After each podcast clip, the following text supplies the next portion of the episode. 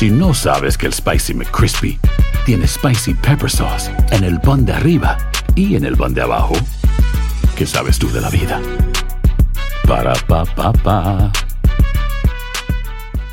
Boost Mobile tiene una gran oferta para que aproveches tu reembolso de impuestos al máximo y te mantengas conectado. Al cambiarte a Boost, recibe un 50% de descuento en tu primer mes de datos ilimitados. O, con un plan ilimitado de 40 dólares, llévate un Samsung Galaxy A15 5G por $39.99. Obtén los mejores teléfonos en las redes 5G más grandes del país. Con Boost Mobile, cambiarse es fácil. Solo visita boostmobile.com. Boost Mobile, sin miedo al éxito. Para clientes nuevos y solamente en línea, requiere AroPay. 50% de descuento en el primer mes requiere un plan de 25 dólares al mes. Aplican otras restricciones. Visita boostmobile.com para detalles.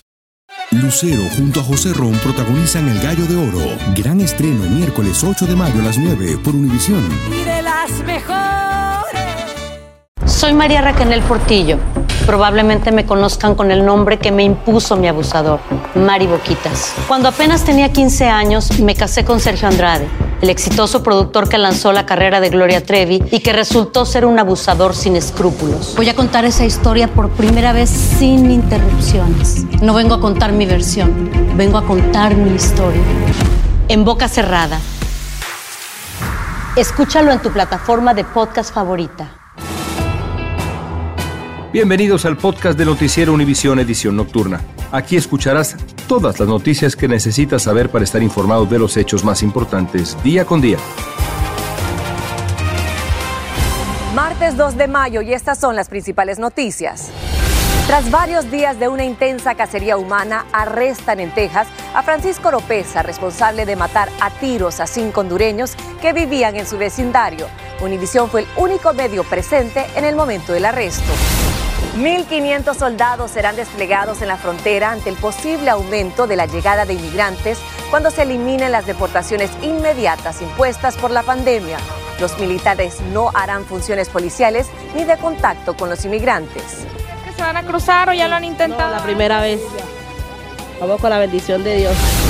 En exclusiva hablamos con una madre hondureña que lleva 12 años buscando a su hija que desapareció en la frontera algo que tristemente parece ser común entre los migrantes que buscan el sueño americano. Y la soledad podría ser tan dañina como fumar cigarrillo. Le decimos lo que reveló un nuevo reporte del jefe de salud de los Estados Unidos. Comienza la edición nocturna. Este es Noticiero Univisión Edición Nocturna con León Krause y Maite Interiano. Muy buenas noches, comenzamos con imágenes exclusivas de Univisión sobre el preciso momento de la captura de Francisco Oropesa, quien estaba prófugo tras matar a sangre fría de manera cruel a cinco hondureños de su vecindario en Texas, tras cuatro días de una intensa cacería con cientos de agentes, perros, policías, guardia montada, drones. Las autoridades llegaron hasta el escondite de Oropesa y ahí estaban nuestras cámaras. Precisamente nuestra corresponsal Nidia Cavazos es la única periodista que presenció el arresto del mexicano en Conroe, Texas y desde ahí en vivo nos reporta. Adelante Nidia y felicidades por esta primicia y excelente trabajo periodístico. Así es, Maite León, muchas gracias. Y justo nosotros nos encontramos aquí en Conroe, Texas, donde finalmente podemos decir que aquí ha culminado una búsqueda. Ha sido una búsqueda larga e intensa de cuatro días que ha conmocionado a todo un país y ha movilizado a cientos y cientos de oficiales federales, estatales y locales y todo para poder dar con Francisco Oropesa. Como sabemos, él cometió esta masacre que ha sido, que dejó una escena escalofriante, una escena sangrienta y sabemos que ejecutó así cinco hondureños. Esto fue estilo ejecución, dado a que los oficiales han revelado que él le disparó a todas sus víctimas del cuello para arriba. Así que hoy finalmente está tras las rejas y ha sido un logro por parte de las autoridades, ya que dice él no va a representar un peligro para la comunidad. Y esto todo sucedió muy rápido. Esto empezó cerca de las 5 de la tarde cuando el FBI recibió una pista, recibió información y justo nosotros nos encontrábamos en la casa donde había ocurrido la masacre en Cleveland, Texas, aproximadamente a 11 eh, millas de distancia de donde nos encontramos en esos momentos y empezábamos a ver movimiento por parte de los agentes federales. Los agentes que habían estado ahí eh, vigilando la casa se empezaron a movilizar hasta Conroe, Texas. Nosotros seguimos esta caravana hasta dar con ellos aproximadamente 25 minutos y pudimos presenciar ese momento del arresto en exclusiva. Pero vamos a escuchar lo que tienen que decir las autoridades. He was caught hiding in a closet underneath some laundry. Las autoridades han prometido que él va a estar tras las rejas por el resto de su vida. Durante las siguientes horas se le van a estar presentando cargos de homicidio y estaría enfrentando una fianza de más de 5 millones de dólares por esta masacre que cometió el viernes por la noche. Regreso con ustedes al estudio, León y Mighty. Pues muchísimas gracias, Nidia. Nidia, y nuevamente excelente trabajo a ti y a tu camarógrafo. Y les cuento que el gobierno de Biden enviará un contingente de soldados a la frontera ante la posible llegada masiva de inmigrantes la próxima semana cuando se eliminen las deportaciones inmediatas impuestas por la pandemia. Así es, Mati. Los militares solo brindarán apoyo administrativo, no van a interactuar, se dice, con los inmigrantes, dejando esa tarea de manera exclusiva a la patrulla fronteriza. Galo Arellano tiene más. Saludos desde Venezuela. En efecto, la gran mayoría de inmigrantes que han arribado a la región del Valle del Río Grande en Texas durante los últimos días provienen de Venezuela. En migración no nos dijeron detalles, solamente nos registraron y de ahí nos dieron la información que veníamos para acá. La ciudad fronteriza de McAllen, en Texas, también comienza a experimentar una ola inusual de arribo de extranjeros. Han dicho que de verdad vale la pena el esfuerzo para llegar aquí, porque de verdad que es otro nivel, como dicen muchos compatriotas. El gobierno estadounidense confirmó hoy que ha pedido el envío de 1.500 militares a la frontera con México. El Pentágono asegura que este personal permanecerá durante 90 días. Los militares no realizarán tareas relacionadas con aplicación de leyes. La vocera de la Casa Blanca dijo que los soldados serán enviados para concentrarse en tareas administrativas a fin de que la Oficina de Aduanas y Protección Fronteriza pueda trabajar en el campo. Este es el momento mismo en el que aproximadamente unos 40 inmigrantes llegan en estos buses hasta los albergues. El objetivo es no dejarlos solos en la ciudad y destinarlos exclusivamente a lugares donde puedan tener el control las autoridades. Dentro de los refugios, los inmigrantes reciben incluso apoyo espiritual. Hay muchos que están desesperados ahí en México, que están buscando citas con CBP One todos los días, ¿verdad? Y no encuentran citas, así que se desesperan, ¿verdad? Y hay otros en este lado que pues se sienten un poco de, de, alivio y de alegría. En este momento usted está pisando suelo estadounidense. ¿Cómo se siente? Muy bien, emocionada. ¿De dónde es usted? De Venezuela. ¿Cómo te sientes? Bien. ¿Sabes en dónde te encuentras? No. ¿Estás en Estados Unidos? Desde McAllen, Texas, Galo Arellano, Univisión. Gracias, Galo. Una madre hondureña no cesa en la búsqueda de su hija, desaparecida hace más de una década, cuando estaba a punto de cruzar la frontera de México-Estados Unidos. En aquel momento se comunicaron con ella y después no supieron más de la joven. La madre, la hermana y el hijo de Yesenia hablaron en exclusiva con Guillermo González, que nos cuenta la pesadilla que continúan viviendo. No sabes cuánto sufro yo, hijita de mi vida.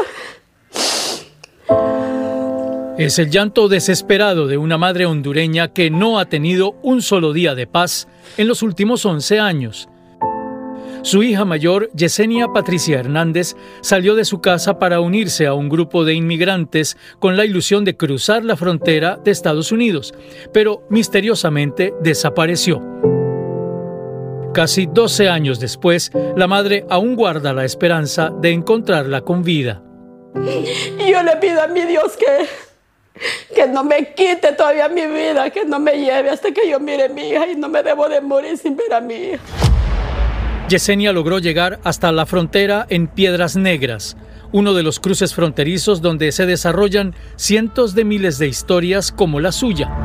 Allí todo cambió. El 6 de diciembre de 2011 fue el último día en que Yesenia Patricia Hernández y su familia tuvieron contacto. A partir de ese momento, nunca más supieron de ella. Desde que se perdió en la frontera, su familia nunca ha dejado de buscarla. Su hermana, que vive en Miami, pide ayuda para reencontrarse con ella. Que necesitamos saber de ella, si alguien la vio, si alguien la conoce, que nos dé información para saber y que nos dé esa tranquilidad en nuestro corazón de que está bien. Hablamos con uno de los tres hijos de Yesenia en Honduras. Le ruega a cualquier persona que sepa de ella que les devuelva la ilusión. Por favor, si alguien tiene información sobre ella, eh, que nos llegue a llegar y se lo vamos a agradecer mucho. Por la mente de esta familia nunca ha pasado la posibilidad de que Yesenia Patricia haya muerto. Todos dicen que ella está más viva que nunca en sus corazones y que esperan que el milagro se cumpla. En Miami, Florida, Guillermo González, Univisión. Estás escuchando la edición nocturna de Noticiero Univisión.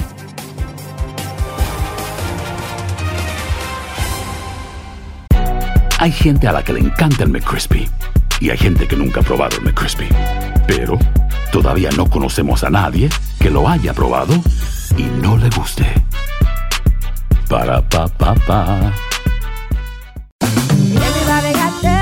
En JCPenney tenemos infinidad de regalos para el Día de las Madres hasta el domingo. Ahorra hasta 40% en todo Liz Claiborne y vístela de pieza a cabeza con la última moda. Además, aprovecha las ofertas Yes Please, con diamantes y piedras preciosas a 25 dólares para miembros de JCPenney Rewards. ¿Aún no eres miembro? Inscríbete. Es fácil y gratis. Y regálale a mamá todo lo que se merece. JCPenney. Vale la pena. Ofertas válidas hasta el 12 de mayo en selección de estilos. Aplican otras exclusiones. Joyería se excluye de los cupones. Detalles en la tienda jcp.com. Dicen que traigo la suerte a todo el que está a mi lado. Y esa es mi mala fortuna. Basada en el clásico de Juan Rulfo, llega Univisión, El Gallo de Oro. Supongamos que la caponera puede inclinar la suerte a quien ella quiera. ¿Estás tardando en conquistarla? Con Lucero, José Ron y Plutarco Asa. Este gallo está cambiando la vida. En una historia legendaria de amor y azar. No trates de cambiarme, no lo vas a lograr. El Gallo de Oro, gran estreno miércoles 8 de mayo a las 9 por Univisión. Continuamos con el podcast de la edición nocturna de Noticiero Univisión. Matamoros, Tamaulipas ha sido escenario de incendios y bloqueos en diferentes puntos de la ciudad. Los primeros reportes indican que delincuentes armados despojaron de sus vehículos a transportistas y choferes de autobuses y camiones de basura para colocarlos en las principales avenidas allá. El presidente López Obrador desestimó esta mañana la gravedad de la situación, haciendo referencia a otro hecho parecido ocurrido en el pasado, donde se reportaron más narcobloqueos en Guerrero. Y la policía investiga el hallazgo de siete cadáveres en una propiedad de Oklahoma cuando buscaba a dos adolescentes desaparecidas. Entre los fallecidos están una mujer de 35 años y sus hijos de 17, 15 y 13 años, además de dos amigas de 14 y 16 años que sus familias habían reportado como desaparecidas. El otro cuerpo es el de Jesse McFadden, pareja de la mujer y delincuente sexual convicto. Un video grabado dentro de un avión de United muestra cómo un pasajero golpeó varias veces a un asistente de vuelo que le pidió que él y su esposa se cambiaran de asientos porque habían sido asignados a otras personas. Esto lo grabó otra pasajera, quien dijo que después el hombre trató de abrir la puerta de emergencia y los asistentes de vuelo lograron finalmente detenerlo. El hombre fue arrestado. United dijo que quedó vetado de su aerolínea, no es para menos. Y la policía de Nueva York investiga la muerte de un hombre que acosaba presuntamente a los pasajeros del metro después de que uno de ellos intervino para contenerlo. El joven de 24 años sometió al sospechoso presionándolo en el cuello, pero en el forcejeo el hombre perdió el conocimiento. Cuando llegaron los paramédicos, el hombre ya estaba muerto. Son tantas las dificultades económicas de los trabajadores de comida rápida allá en California que miles, muchos de ellos hispanos, han estado desamparados y sin vivienda. Lo reveló así un estudio presentado hoy que dice que todo se debe a los bajos sueldos que reciben. La Asociación de Dueños de Franquicias criticó este estudio. Desde Los Ángeles, Dulce Castellanos tiene reacciones de las dos partes.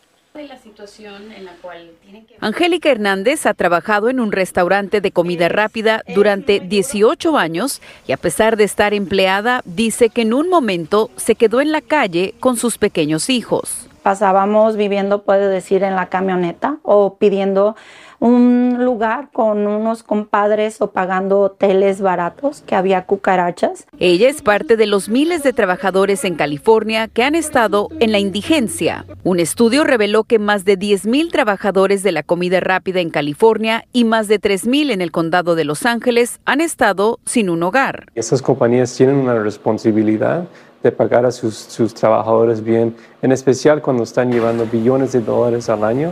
Uh, sobre el trabajo que ellos le dan. Algunas empresas en la industria de la comida rápida argumentan que otorgar aumentos salariales resultaría en un incremento de sus precios y despidos de los empleados. Tuve que pedir prestado Los resultados del estudio fueron presentados hoy en una reunión donde decenas de trabajadores acudieron para compartir sus testimonios de dificultad económica.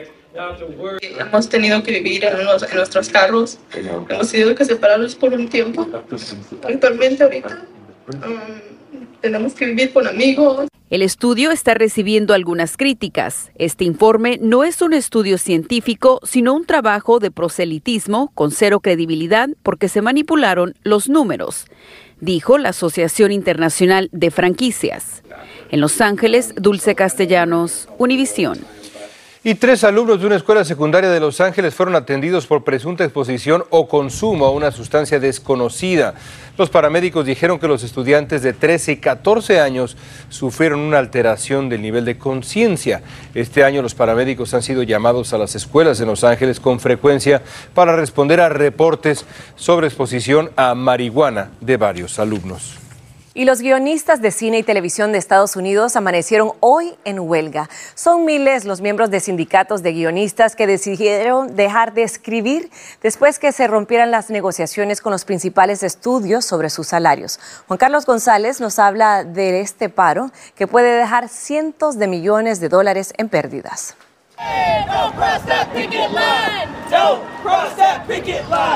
Las protestas se llevaron a cabo frente a los estudios de grabación de diferentes ciudades. La huelga y las protestas son las medidas de presión que los miembros del sindicato de guionistas están ejerciendo para lograr mejores salarios. Nosotros estamos tratando de sobrevivir. Ah, yo conozco personas que, que no pueden pagar sus biles. De acuerdo con el sindicato que lo representa, las ganancias de los estudios han aumentado dramáticamente de 5 mil millones de dólares al año en el año 2000 a unos 28 mil millones en el 2021 gracias a que ahora las películas, series y programas son transmitidos en diferentes plataformas, dicen. Apoyo a mis escritores. Tenemos mucha gente que se va a ver afectada por esto, pero deben ser tratados justamente. Haré lo que pueda para apoyarlos, dijo el comediante Jimmy Fallon. También los guionistas han recibido apoyo de otros sindicatos, como el que representa a los actores. Es muy importante ah, tener solidaridad con los otros ah, sindicatos de uh, esta industria. La última huelga del sindicato de guionistas antes de esta fue en el año 2007-2008, tuvo una duración de 100 días y ocasionó pérdidas de entre 2 mil y 3 mil millones de dólares. Los huelguistas esperan que esta vez la situación se resuelva lo antes posible. Porque nosotros necesitamos trabajar, queremos trabajar. En Los Ángeles, Juan Carlos González, Univisión.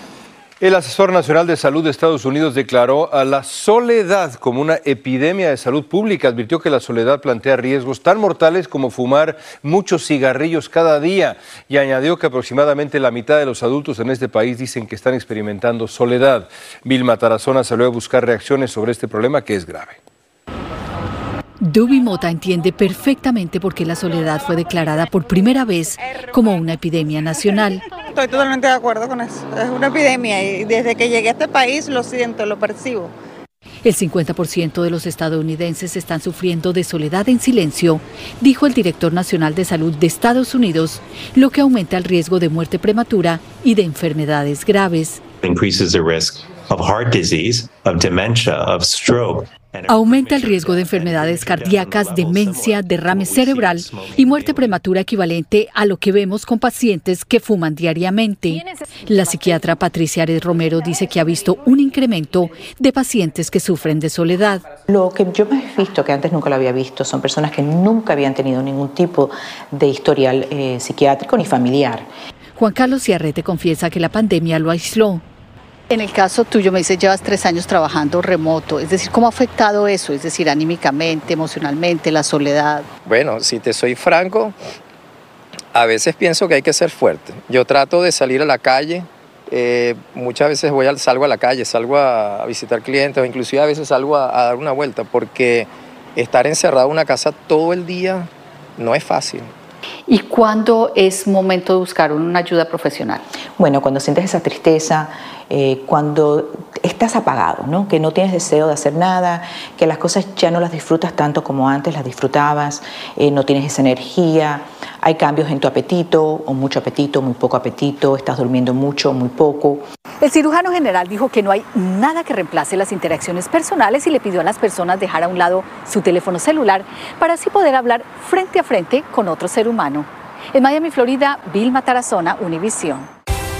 Continuamos con el podcast de la edición nocturna de Noticiero Univisión.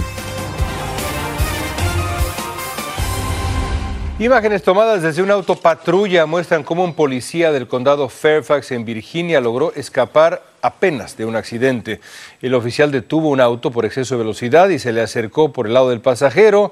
Fue entonces cuando vio que ese otro vehículo, que era conducido por un adolescente, cruzaba a toda velocidad la autopista, logró alejarse apenas un poquito y el fuerte impacto le provocó solo heridas leves. Eso es un milagro. Vivo de milagro. Y un padre y su hijo fueron rescatados después de que la corriente los alejó de la orilla en el condado de Manatee, aquí en Florida. Ambos nadaban en la isla Ana Maria cuando las fuertes corrientes de resaca los arrastraron. Las autoridades recomiendan que conserve la calma si queda atrapado en una corriente de resaca, pues luchar empeora la situación. También aconsejan nadar paralelo a la orilla para salir de la corriente. Y ahora vamos a la economía. Las ofertas de empleo en marzo en Estados Unidos cayeron a 9.6 millones, la cifra más baja desde 2021. Los despidos aumentaron a 1.8 millones, el nivel más alto desde diciembre del 2020. La Reserva Federal ha subido su tasa de interés nueve veces en poco más de un año. Esto es un intento por frenar la inflación y esto ha perjudicado al mercado laboral. Gracias por escucharnos. Si te gustó este episodio, síguenos en Euforia, compártelo con otros, públicalo en redes sociales y déjanos una reseña. Vengo a contar mi historia. Ya es hora de abrir la boca. En boca cerrada. Escúchalo en tu plataforma de podcast favorita. Hacer tequila, Don Julio, es como escribir una carta de amor a México. Beber tequila, Don Julio es como declarar ese amor al mundo entero.